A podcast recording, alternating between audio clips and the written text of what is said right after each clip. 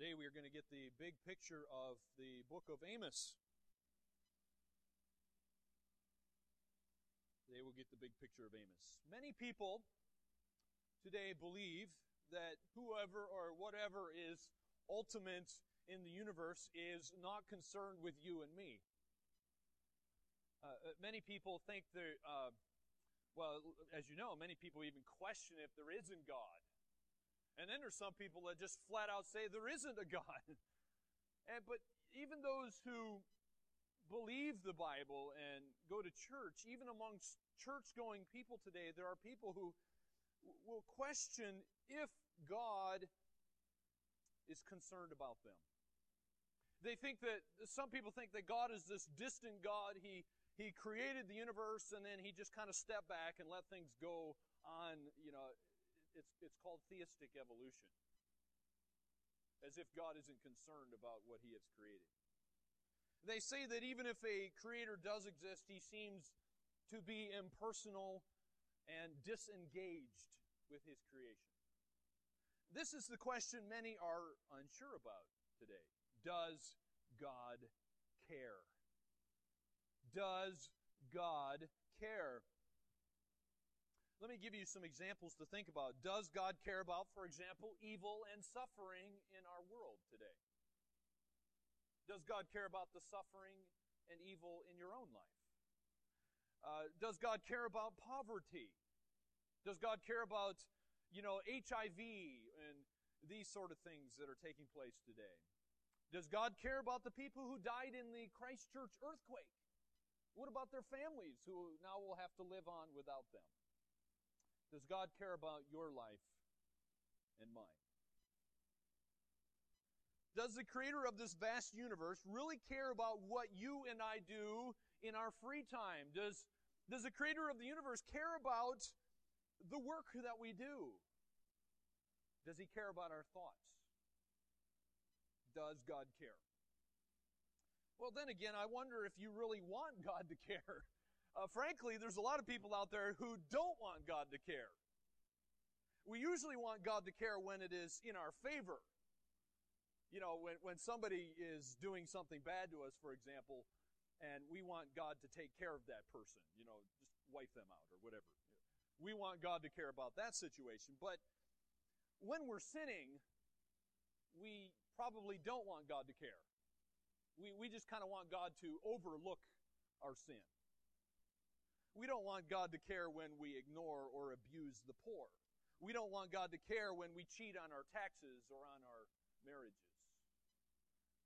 Does He care when you continually do what you know is wrong and contrary to the teachings of the Bible? Does God care about that? These are important questions. And by the way, what does it mean if He does care? Okay, it's one, it's one thing to ask the question, does God care? But what does it actually look like if you say that God cares? Well, I'm glad you asked the question because the book of Amos helps to answer this very important question Does God care? But before we look at that, we want to introduce you to Amos, the prophet Amos. Now, based on the information the book of Amos gives us in the very first verse, we know that he prophesied somewhere around the time of 760 to 750 BC, which was, by the way, about 30 years before the Assyrians conquered the northern territory of Israel. Look at the very first verse, Amos 1, verse 1. These are the words of the living God. He says, The words of Amos, who was among the sheep breeders of Tekoa, which he saw concerning Israel in the days of Uzziah, king of Judah, and in the days of Jeroboam, the son of Joash, king of Israel, two years before the earthquake. I've given you a map here on the screen. Hopefully, this might be a help to you, those of you who are geographically challenged. All right? Uh, we don't know much about Amos, but we do know, as it says here, he was from Tekoa. Now that might be pretty hard to see, but if you go if you go south of Jerusalem there, you'll see the little town of Tekoa. That's where Amos was from. We also know that he was a sheep and fruit farmer. It doesn't say fruit farmer here. You have to go to chapter 7 to find that out. But we know that he was neither the son of a prophet nor a professional prophet himself. But for a brief time in his life, God called him to serve as a prophet, not to his home country of Judah. And that's one reason it's important to note that he was from Tekoa, which is in Judah there. But God sent him to the northern kingdom of Israel. And since he was from Judah, well, that would make him a foreigner. It's bad enough when you have to be God's messenger to your own people. Those of you who are foreigners to New Zealand understand it's it can be a bit uncomfortable going to a foreign land, right? You're, you're, you're, you're a bit like a fish out of water in a sense, right? Well, that's, that's a bit like poor old uh, Amos here. Amos is sent by God to a foreign land. In this case, it was the northern kingdom of Israel. So, as we turn now to the book of Amos, I hope you will see how God cares about you and how you should respond to that truth. That's what we're going to look at today, in, in a nutshell, if you will. Okay, the first thing that we first thing we learn from the first couple chapters of Amos here is that we we learn that God spoke judgment against the nations and against his people. That's what the first couple chapters tell us. Now, that's not good news, is it? Again, as the prophets usually do, there's a lot of doom and gloom. But I hope you'll see some light shining through that here in a moment. So we learn that God spoke judgment against the nations and against his people. But first of all, we need to look at the judge. Who is this judge that is speaking this judgment against the nations and his own people. Now, understanding the book of Amos requires knowing who its main character is, and I can assure you the main character of Amos is not Amos. yes, it may carry his name, but he is not the main character. In fact, it is Yahweh. Yahweh is the main character. Now, you in your Bibles, you should see all capital letters L O R D. When you see that in the Old Testament, you know it's referring to Yahweh. He is the self existent one. Now, look at verse 2. Uh, chapter 1, verse 2, because we are introduced to the judge of the universe here. It says, And he said, Amos says, God said this, the Lord, Yahweh, roars from Zion and utters his voice from Jerusalem. The pastures of the shepherds mourn, and the top of Carmel withers. So, obviously, the primary actor here in the book of Amos, as throughout the Bible, is Yahweh himself. And consider how the Lord presents himself in the preface to this book. Did you notice that second line? At least it's the second line on my page in verse 2. It says, Yahweh roars. He roars. the word roar, by the way, describes both the manner in which God's word came, which was, in this case, was abruptly and ferociously. And its sobering content. It's also describing the sobering content that God told Amos to take to his people. In chapter 3, the image, don't, don't turn there, but in chapter 3, the image of a roaring lion is used in parallel with the sovereign Lord sorry, I said don't turn there, but actually look at chapter 3, verse 8.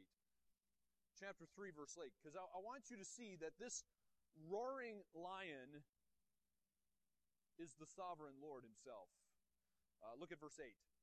A lion has roared, who will not fear? The Lord God has spoken, who can but prophesy? I've given you a picture of a lion. I think we're all fairly familiar with lions. They're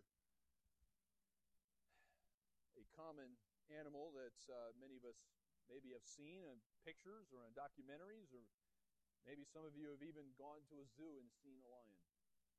The image of a roaring lion may not uh, bring much of a, of a mental picture, if you will, since we all tend to live in cities nowadays.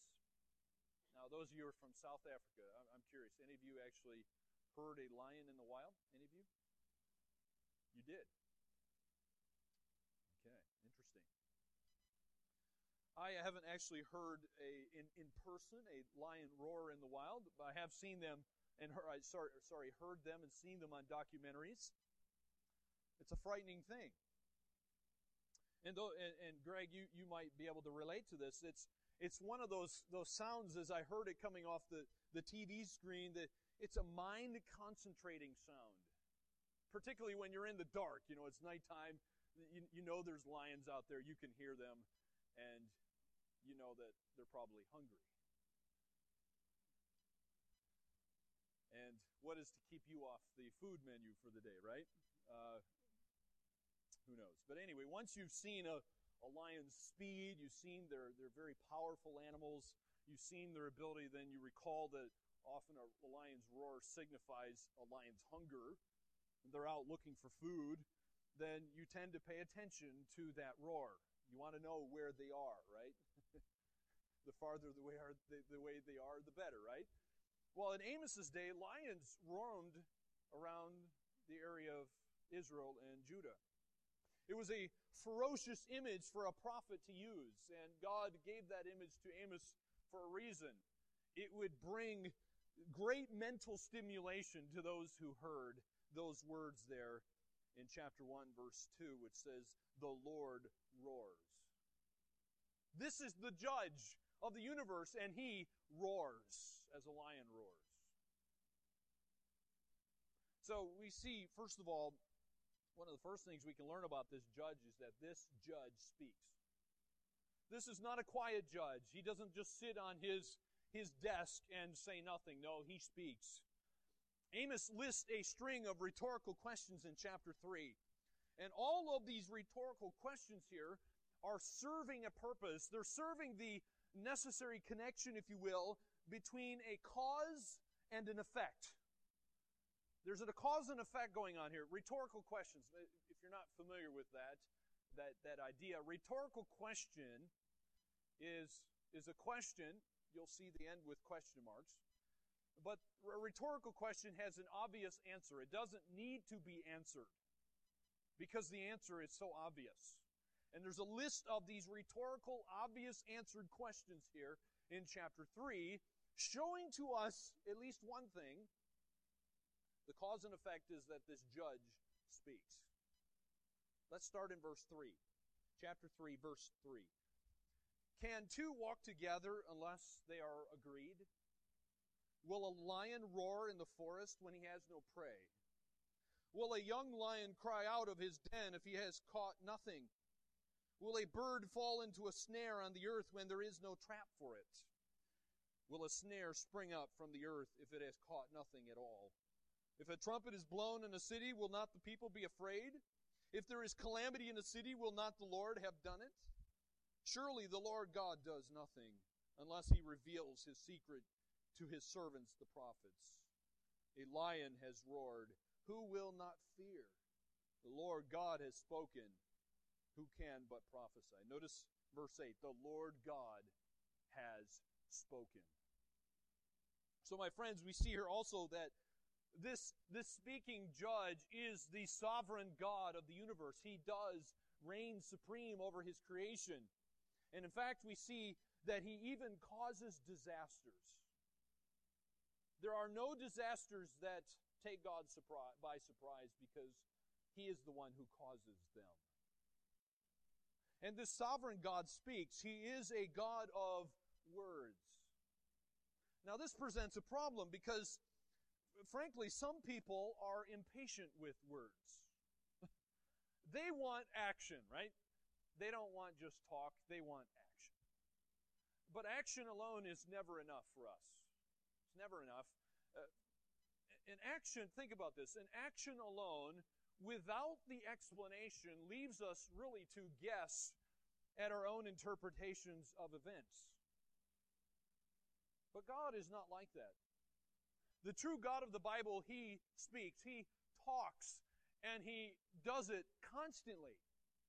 He is a constant speaking God, and He is, he is good to us in this way because as he speaks, he's explaining things to us. He wants us to know who he is. He wants us to know us and how can how we can relate to him. What's, what's going on? For example, he teaches us the truth about himself and about us. He's a good God in that way.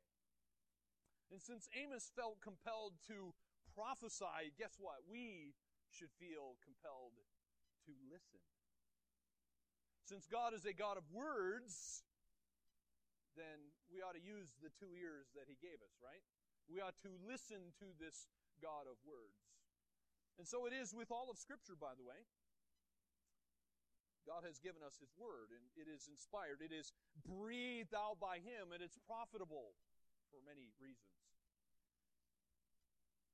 Well, our churches should be shaped by the preaching of God's words. I hope you come to hear God's words. I hope you come to hear the preaching of God's words. Our individual lives should be spent learning God's words as well. And for those of you who have never put your trust in Jesus Christ alone, may I say to you, listen closely, my friend. If you've never put your faith in Jesus Christ alone, the only hope that we as Christians can offer to you, the only hope God offers to you is found in the Bible. These are God's words. And there you will find His words in the Bible. Number two, the judge speaks, but he speaks in judgment here in this book. He speaks in judgment. Look at chapter 1, verse 3. Chapter 1, verse 3, it says, Thus says the Lord, the Yahweh, for three transgressions of Damascus and for four, I will not turn away its punishment. Now, it's often hard to be God's prophet. It's often hard to be a preacher of God's Word. And when you come bearing a message of judgment, that just makes it all the more harder, doesn't it? Those of you who, had to, who have had to rebuke somebody, you, you, know that's not easy. It's, it's, you don't like conflict. We don't like conflict. And when you have to go and tell somebody some very uncomfortable words, it's not nice. It's never a popular message to bring judgment to someone, but it's always an important one. And we may not like to know the truth because the truth hurts, but God cares and He will act as our judge. He is the judge here. Number two, we've, we've taken a quick look at the judge, but let's look at who the judged are. Who are the judged? If God is the judge, then who are the judged? Number one, God judges the nations. God judges the nations. In chapter 1, I've given you a map here, but in, in chapter 1, Amos begins by casting his prophecies of judgment against all of Israel's neighbors. And in fact, it pretty much leaves nobody out. If you look at chapter 1, you'll, you'll see all these, these various uh, nations that are mentioned here. For example, in chapter, uh, sorry, chapter 1, verse 3, you see Damascus. Damascus, they were the, Arame- or the Arameans to the northeast. Verse 6 is Gaza, that's the Philistines to the southwest. Verse 9 is Tyre, that's the Phoenicians to the northwest. Verse 11 is Edom, that's southeast. Uh, verse 13 is Ammon, that's to the east. And then chapter 2, verse 1 is Moab, and that's to the east. God's mentioning all these various nations that are, that are all around there that He's going to bring judgment upon. What's the point? What's the point? There, there is a point, but what's the point? What do Amos's condemnations against the nations teach us? They show us that the whole world is accountable to this judge, to this one true God. Why? Because he cares. Because he cares. Number two, God judges his people. He doesn't just judge the nations, as we just I just pointed out. He judges his own people as well. His own people are not exempt from judgment. Perhaps the Israelites thought they were exempt from God's judgment. They often thought this way because they, after all, were His special people. They were His special covenanted people. But they were wrong. they were very wrong. And it's interesting to note that Amos does not begin by attacking Israel's sins. Yes, he shows the nations around are under God's judgment, but before he gets to the northern kingdom of Israel, notice he comes to the southern kingdom of Judah in chapter 2, verse 4. Chapter 2, verse 4, look what it says. Thus says the Lord, for three transgressions of Judah, and for four, I will not turn away its punishment, because they have despised the law of the Lord and have not kept his commandments. Their lies lead them astray, lies which their fathers followed. So Israel's probably, you know, when, Amos comes and he starts bringing judgment against the nations, they're probably thinking, yeah, God, get them, get them, wipe them out, yeah. They're probably cheering. They really like Amos preaching that kind of a message.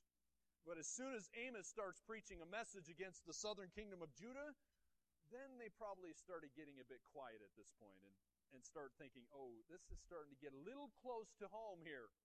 This is not quite as comfortable. Then finally, Amos turned to Israel, and then they knew they were in trouble.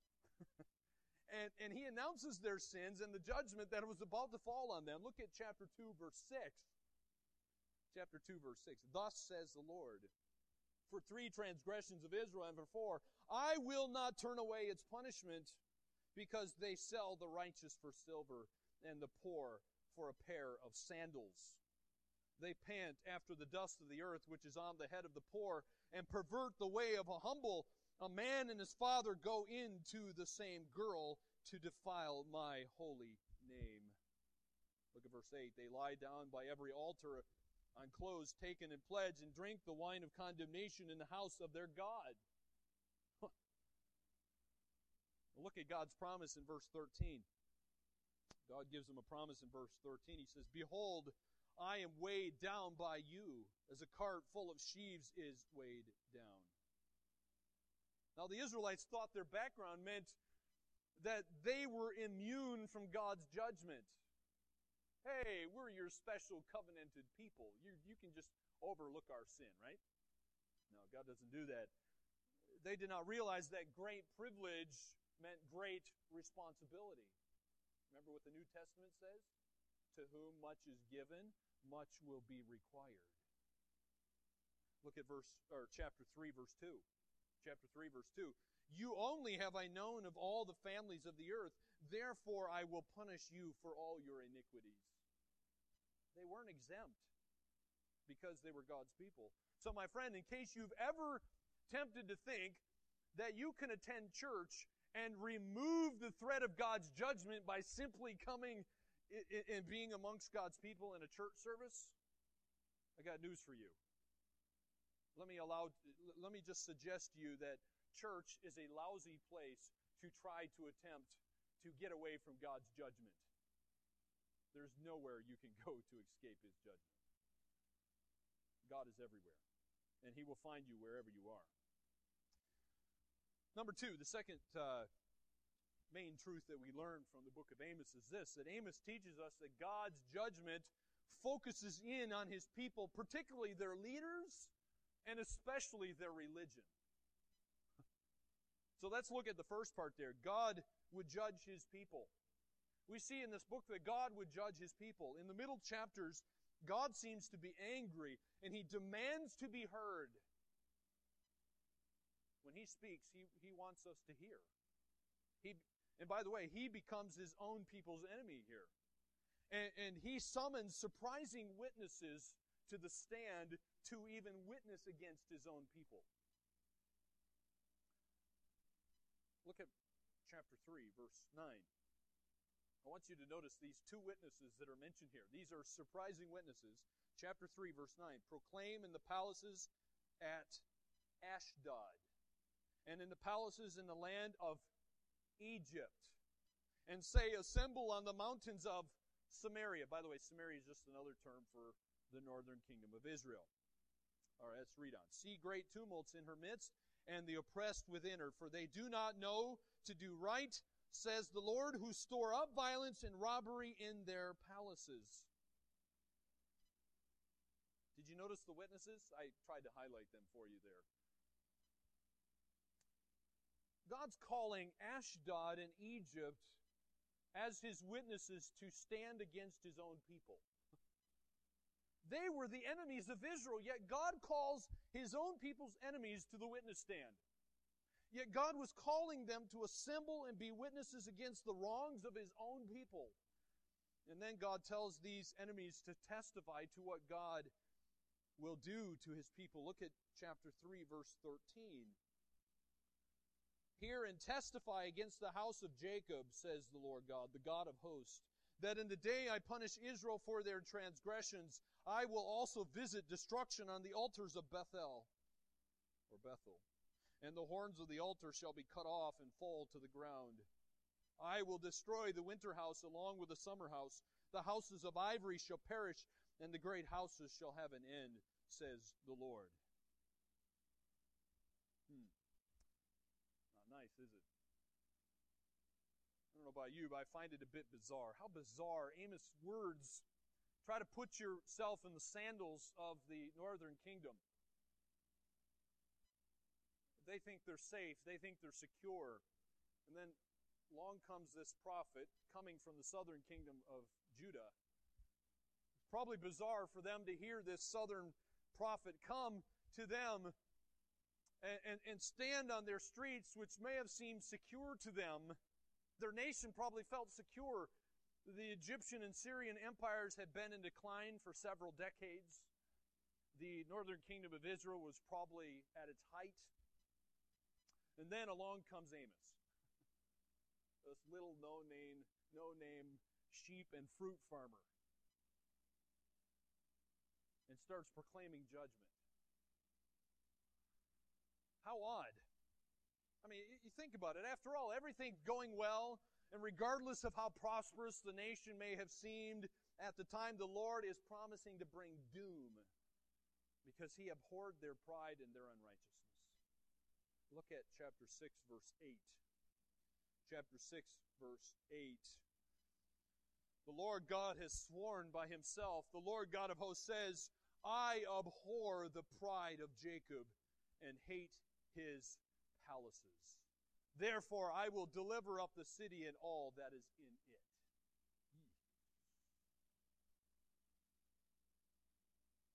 Number two, God promised to judge the leaders of Israel. Not only did he promise to judge his own people, but he promised to judge the leaders of Israel. And by the way, he did not only mean male leaders. This is very interesting. Uh, I, I couldn't help but laugh when I read this. Uh, look at uh, chapter 4, verse 1. Chapter 4, verse 1. Here's the words that God gave to Amos. He says, Hear this, you cows of Bashan. You are on the mountain of Samaria uh, who oppress the poor, who crush the needy, who say to your husbands, Bring wine, let us drink. The Lord God has sworn by his holiness. Behold, the days shall come upon you when he will take you away with fish hooks, and your pros- uh, posterity with fish hooks. Yes, my friends, God has a sense of humor. I hope you can see it there because Amos is calling the leading women of Israel here cows.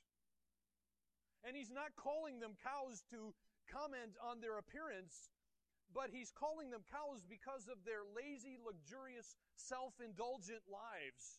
These women had sinned against the poor and the needy. They had ignored the poor and the needy while they go about in their pomp and circumstance. And the point is this, my friends God cared about the people toward whom they seemed to have no heart for. Israel's notable men also received God's condemnation because they had been using the people to accomplish their own purposes. Look at chapter 6. God does care, and we see that he notices here. Look at chapter 6, verse 1. Chapter 6, verse 1.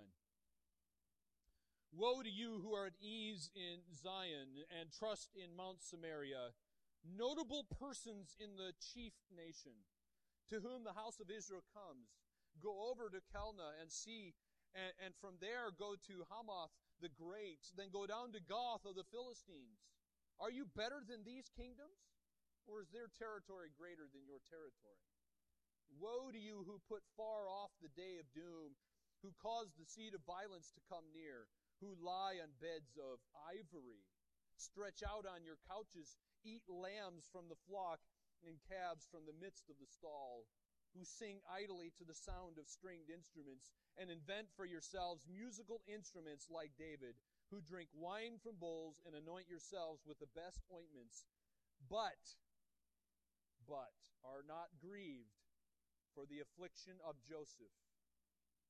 Therefore they shall now go captive as the first of the captive captives, and those who recline at banquets shall be removed.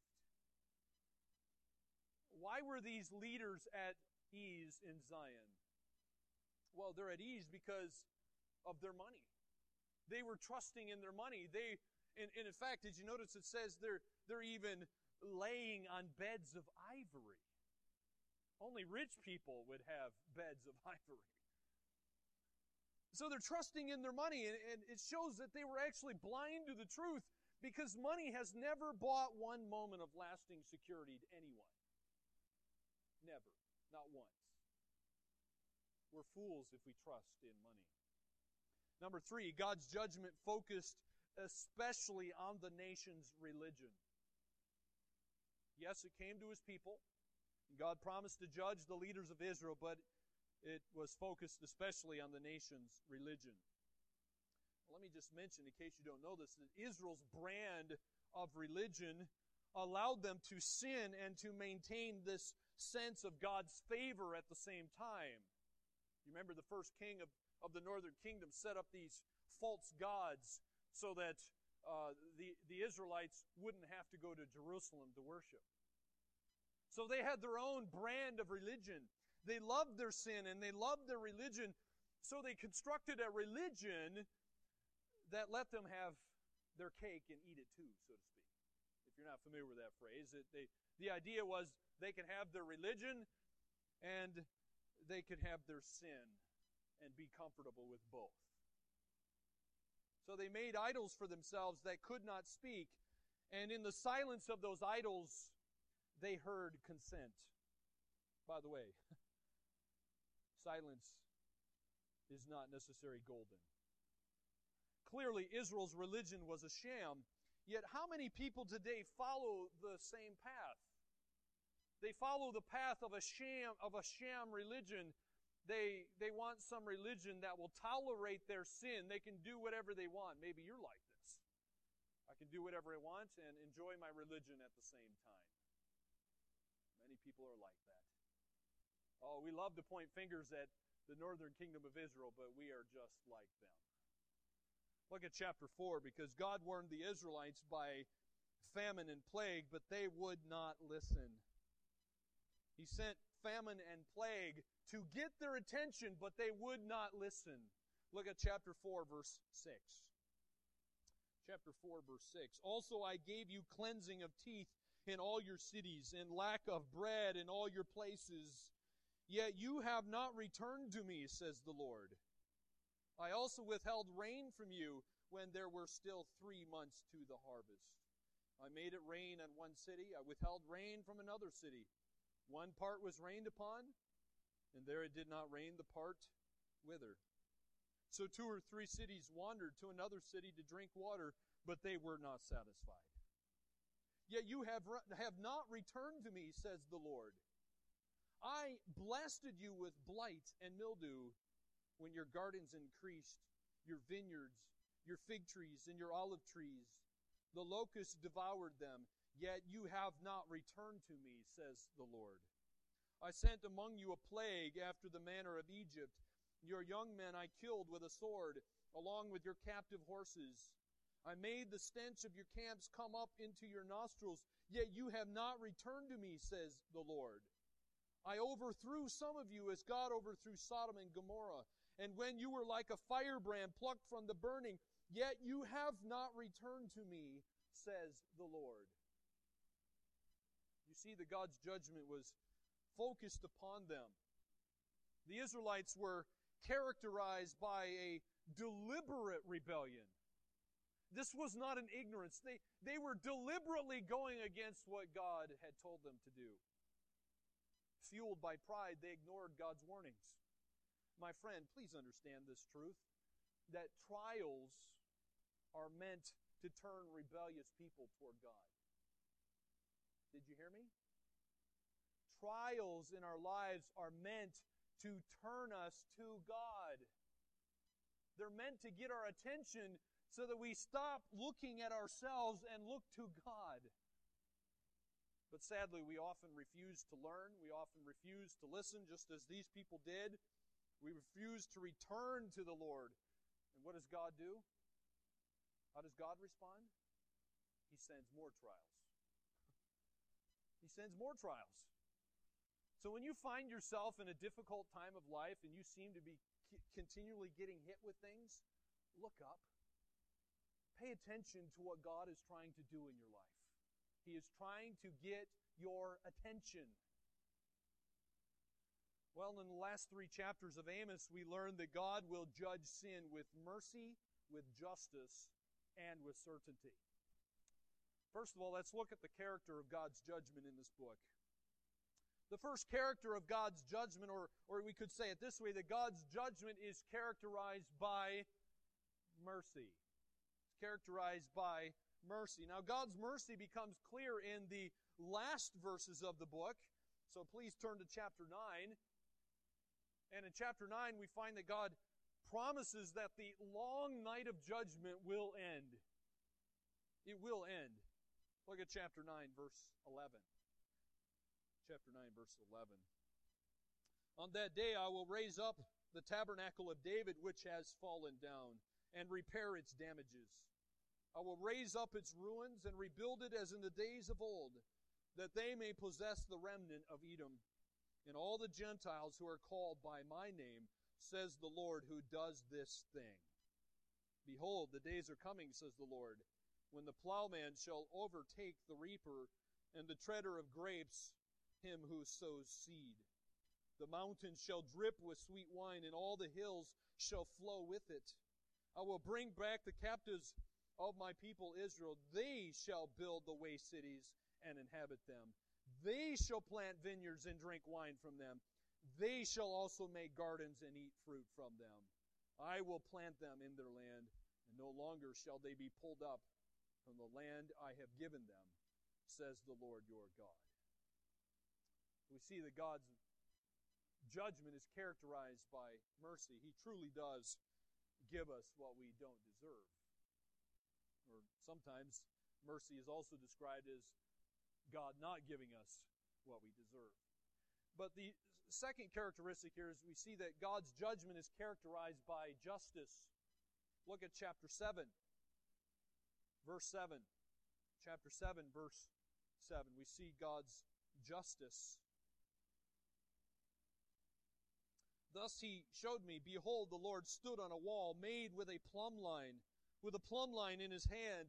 And the Lord said to me, Amos, what do you see? And I said, A plumb line. Then the Lord said, Behold, I am setting a plumb line in the midst of my people Israel. I will not pass by them any more. The high places of Isaac shall be desolate, and the sanctuaries of Israel shall be laid waste.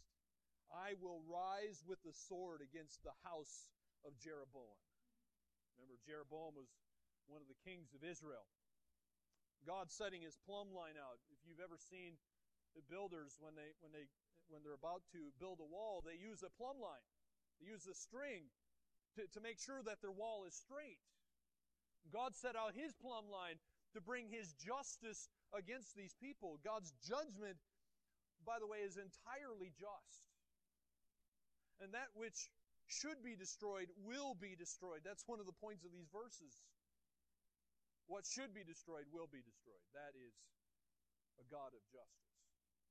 Number three, God's judgment is characterized by certainty. God says something, He is going to accomplish it. When He says judgment's coming, you can take Him at His word. Write it down, it's going to happen. Look at chapter 7, verse 10. Chapter 7, verse 10. Then Amaziah the priest of Bethel sent to Jeroboam king of Israel, saying, Amos has conspired against you in the midst of the house of Israel. The land is not able to bear all his words. For thus Amos has said, Jeroboam shall die by the sword, and Israel shall surely be led away captive for their own land, or from their own land. Then Amaziah said to Amos, Go, you seer, flee to the land of Judah. There eat bread and there prophesy, but never again prophesy at Bethel. For it is the king's sanctuary, and it is the royal residence. Then Amos answered and said to Amaziah, I was no prophet, nor was I a son of a prophet, but I was a sheep breeder and a tender of sycamore fruit. Then the Lord took me as I followed the flock, and the Lord said to me, Go, prophesy to my people Israel. Now therefore hear the word of the Lord. You, you say, Do not prophesy against Israel, and do not spout against the house of Isaac. Therefore, thus says the Lord, Your wife shall be a harlot in the city. Your sons and daughters shall fall by the sword. Your land shall be divided by survey line. You shall die in a defiled land, and Israel shall surely be led away captive from his own land. God speaks with certainty when he brings judgment. So God's judgment would come with mercy, with justice, and with certainty. Number two question we, we need to look at here as we think about God's judgment is what is the cause? What is the cause of God's judgment? And we can sum it up in one word sin. Sin is the cause of God's judgment. God would judge because of sin. But chapter 8 should also remind us of how much God cares about his people. Here, God presents Israel's sin literally, or figuratively more like it, as a basket of summer fruit that is ripe for the harvest. Look at chapter 8. Chapter 8. Thus the Lord God showed me, behold, a basket of summer fruit. And he said, Amos, what do you see? So I said, A basket of summer fruit. Then the Lord said to me, The end has come upon my people Israel. I will not pass by them any more. And the songs of the temple shall be wailing in that day, says the Lord God. Many dead bodies everywhere. They shall be thrown out into or out in silence.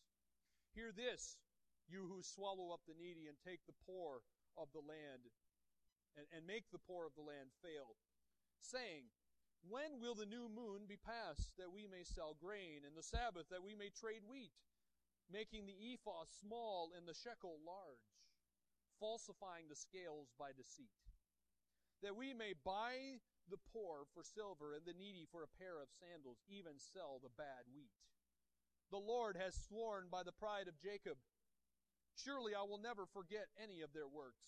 Shall the land not tremble for this, and everyone mourn who dwells in it? All of it shall swell like the river, heave and, upside or subside like the river of Egypt.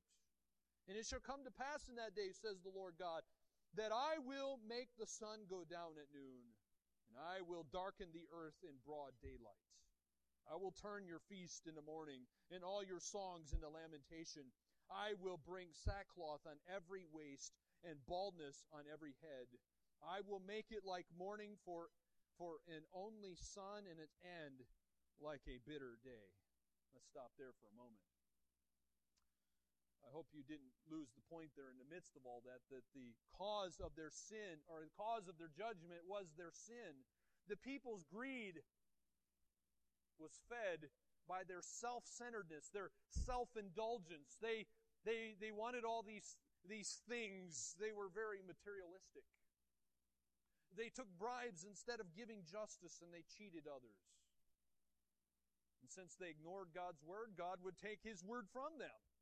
You're going to, by the way, you're going to find some of the most chilling words in all of the Bible found here in chapter 8. I want you to look at these two verses, starting in verse 11. Look at verse 11. Behold, the days are coming, says the Lord God, that I will send a famine on the land, not a famine of bread, nor a thirst for water, but of hearing the words of the Lord. They shall wander from sea to sea and from north to east. They shall run to and fro, seeking the word of the Lord, but shall not find it. My non Christian friend, by non Christian friend, I'm talking to you, those of you who have never put your trust in Jesus Christ alone, for Him to forgive you of your sins, to deal with the greatest problem you have, I'm talking to you. It is a great gift from God that you are even sitting here today to hear God's words preached to you. Lord willing, in this church, you will hear God's word set out and, and His word explained to you. Do you understand that is a gift? That is His grace to you. We don't deserve to have His words. Your job, though, is to listen for God to come for you through His Word. That is how He speaks to you. My friends, do you recognize the blessing, those of us who are Christians, we have in hearing God's Word? Do, do you understand the blessing, especially in the English language? We have multiple translations. We have thousands and thousands of Christian books and, and resources and computer programs that will speak the words of the Bible to us. we are so richly blessed. What do, we, what do we do with it? May I remind you, God says, To whom much is given, much will be required. What are you doing with what God has given to you? Do you come every time the Word of God is preached? Do you read Christian books? Do you read His Word and meditate upon His Word day in and day out? You memorize His Word? Or do you not think it's that important? What do we need to do? Well, well, we need to treasure every opportunity we have to hear God's Word. So I come back to the original question Does God care? Does God care? The witness of the book of Amos is that He does. In fact, He cares so much that He promises to judge the nations and his people. He will judge his people, and as we mentioned, particularly the leaders, and especially the people's sin tolerant religion. He will judge us for our sin with mercy, with justice, and with certainty. If God's judgment is certain, then we have a very important question that needs to be asked and answered. Can we escape God's judgment? If God's judgment is certain, can you escape it? It's coming, my friend. One day, you will stand before God. It is one court appointment that you will not be able to miss. okay? When God summons you, you will be there. Whether you want to be there or not, whether your knee bows willingly or not, you will be there. So God's justice and mercy have been reconciled in one place. So the answer to the question of can we escape it? Is this Do you run to the cross of Jesus Christ? Have you come to the cross of Jesus Christ? Because in Jesus Christ, a holy God came and took on flesh some 2,000 years ago. He lived a perfect life in order to offer himself as the sinless sacrifice because you couldn't do it. I couldn't do it. I deserved to die on the cross, but that would never pay the penalty for my sin. But Jesus took my sin. He was the sinless sacrifice. On the cross, he then took on himself the punishment of God. God's wrath was directed to his son. He took my sin. He took your sin if you are trusting in Jesus Christ. Everyone who has turned from their sin and trusted in Jesus Christ. And then God raised him in victory one day. Three days later, remember, he rose again, which is a confirmation of the work of Jesus Christ. That God accepted the work of his Son, that the, the penalty of sin was paid for. Christ conquered death by rising again. And now he invites us to repent of our sins and to believe in him. So when God's judgment roars he invites us to repent of our sin and to believe in Him. My question for you is how will God's judgment find you? God's judgment will find you. You can be certain of that. It will find you. It is certain. And God certainly cares. The question is do you? Do you care?